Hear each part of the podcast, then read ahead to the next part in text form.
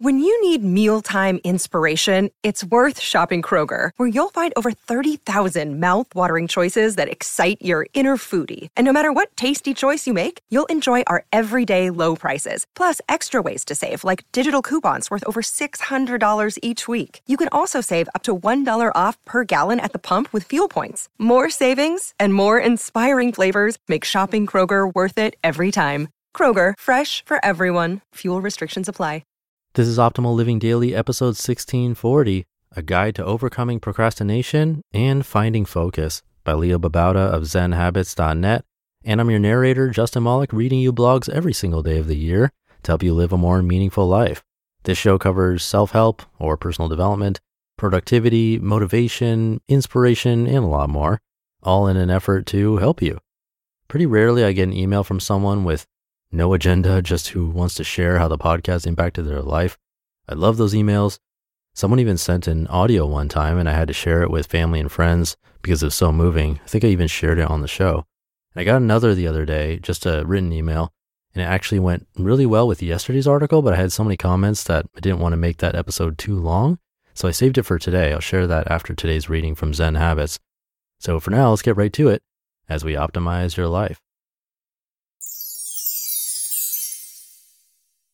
A Guide to Overcoming Procrastination and Finding Focus by Leo Babauta of ZenHabits.net. We all procrastinate. The question is how, or even whether, we overcome the tendency to procrastinate and if we can find focus. This matters. Our lives are brief and limited, and while we don't need to be productivity robots, running in fear of difficult tasks to distractions and comfort is not the best way to spend our lives. We can face these fears we can learn to deal with them mindfully. And in doing so, we can develop an ability to return with courage to the work that matters the most to us, to create something important, something that helps the world at least in a small way. Distraction and running aren't useful habits. Let's learn to overcome them and find focus to create. The procrastination fears. Why do we run from hard tasks? Because of fears that we don't know what we're doing, that we're going to mess up and look bad, that will succeed and then have to face a scarier situation, that the task will be difficult and uncomfortable. Basically, we fear discomfort and uncertainty. We want comfort and certainty, and distractions like email and social media and reading news and blogs are easy, and we know how to do them very well. Distractions are always much more tempting than difficult work, much more comforting than facing fears. We all have fears, but our habit is to run from them, Avoid even thinking about them. Our minds are very good at this. We get distracted and then forget completely about what we were supposed to be doing. Our minds are good at forgetting and getting lost. We try to focus, but then immediately we have an urge to switch to something else because staying is uncomfortable. Our minds love comfort, hate discomfort, and will run to comfort every time if we let them. So that's why we procrastinate. But how do we overcome this? Overcoming procrastination. Our minds are very good at running from discomfort, and most of the time we don't even realize it's happening. We just have an urge to switch and follow the urge immediately. The trick then is to catch ourselves when we're about to switch. When the urge comes up to switch, we have to notice. Then we have to pause and deal mindfully instead of mindlessly with the urge. Here's how. Number one, create a practice space. Do an unprocrastination session once a day to practice. Pick an important task, any will do. One you've been procrastinating on is a good choice. Set a timer for five minutes or 10 if you feel ambitious. Commit to doing nothing but your important task for that five minutes. Number two, don't let yourself switch. Clear distractions and have nothing that you can do except this one task. You're single tasking. When you get the urge to switch, when, not if, notice this and don't act on the urge. We can feel an urge and not act on it. How liberating. Number three, stay with the urge. Instead of acting on the urge, instead of ignoring the urge, just stay with it. Sit still and feel how it feels. Notice the fear of this task that you're facing. Notice discomfort, boredom, dread, feeling intimidated or overwhelmed or confused or incompetent. Just stay with it and be curious about the physical feeling. What does the energy in your body feel like? And number four, return to the task. After sitting for a minute with the urge and the discomfort, they'll probably die down. Simply return your focus to your task. You didn't scratch the itch, and the itch wasn't that big of a deal. By working on this once a day, you can begin to develop trust that you'll be okay if you don't scratch the itch, that you'll be able to handle the urge without acting on it, that you'll be fine if you deal with the discomfort of a difficult task. This is quite an accomplishment. Finding focus. Focusing on one thing is an incredibly difficult thing to do. Whether you want to focus on writing a report or a book chapter, focus on drawing or practicing music, focus on reading or meditating on your breath, your mind is in the habit of switching to something else. Focusing then is a matter of practicing staying. In the unprocrastination session I described, we talked about how to practice staying. In addition, I'd like to offer a few more practical tips. Number one, have a deeper motivation. The thing you are focusing on shouldn't just be nice to do, but should really feel meaningful to you. Number two, remember your motivation as you get started. This task doesn't just have fear in it, there's a great deal of love as well. Let the love drive you past the fear.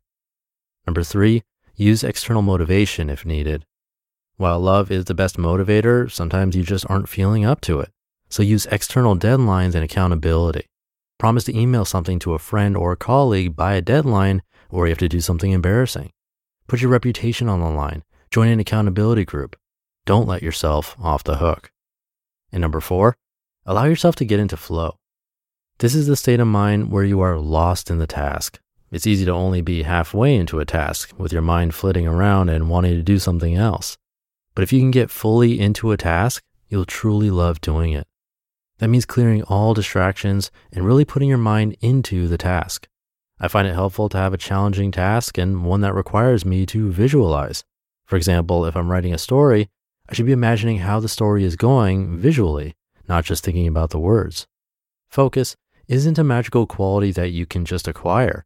It's a skill that takes daily practice and you get better at it, but never completely master it. You'll slip up and get discouraged, but you can just practice some more. In the end, all the practice will be worth it because you'll learn to focus on the things that truly matter. And that is a life worth living, in my experience. You just listened to the post titled A Guide to Overcoming Procrastination and Finding Focus by Leo Babauta of ZenHabits.net.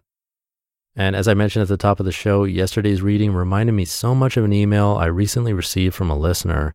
And I want to share it with you for the sole purpose of giving you some additional inspiration and so you can see how someone actually took what they heard and applied it. So here we go. I started listening to your old podcast about a year ago, and admittedly, after all this time, I'm only on episode 81, but your podcast has changed my life nonetheless. Optimal Living Daily was the first podcast I'd ever listened to, and in addition to that, it's the reason I quit my job and started my journey down a path to improve my life. I used to work in data entry for a defense manufacturing company for years, but I never finished getting my college degree and was constantly limited in my opportunities for advancement. I kept wanting to go back to school to finish my degree, but only because I didn't want to have that as a roadblock in my future anymore, and not because it's something I actually wanted to do. I didn't even know what degree I wanted, I just decided I needed a degree to get by in life. I'd poured thousands of dollars into tuition money already, changed my major twice, and was taking a break to try and decide where I wanted to sink the rest of my funds. When I started listening to your podcast, I decided I needed to take a step back and reevaluate what my priorities were. Episode 1, Why I Walked Away from My Six Figure Career by the Minimalist, really got me hooked on the idea that I should stop centering my life decisions around money. And I might not have ever found that article without you. I ended up working hard for the next four months, vigorously paying off what was left of my $35,000 credit card debt. And once it was gone, I quit. I was fortunate I was in a position financially with the help of my boyfriend that I could be without work for some time. So I went on the search for my dream job. I had many ideas, but none that really took flight. So I started volunteering with a couple of nonprofit organizations in San Diego. I did community cleanups with I Love a Clean San Diego and habitat restoration with the San Diego Audubon Society. I also started volunteering to help out at a kennel facility for an animal rescue called the Animal Pad. I had the freedom to choose what type of volunteering I wanted to do, and this led me to realize that it's easy to do what you're truly passionate about when money is no longer a factor. I ended up volunteering more and more with the animal pad. I realized a lot of these dogs would really benefit from some basic training. Things like potty training them, helping them learn not to bark excessively, and training them to wait at the door and not bolt out of it were all things that could help a dog stay adopted. So I started learning how to train dogs and applying what I learned to our rescues. I'm now in the early stages of becoming a full blown professional dog trainer. I no longer care how much the average yearly salary is or if there are pension and 401k benefits.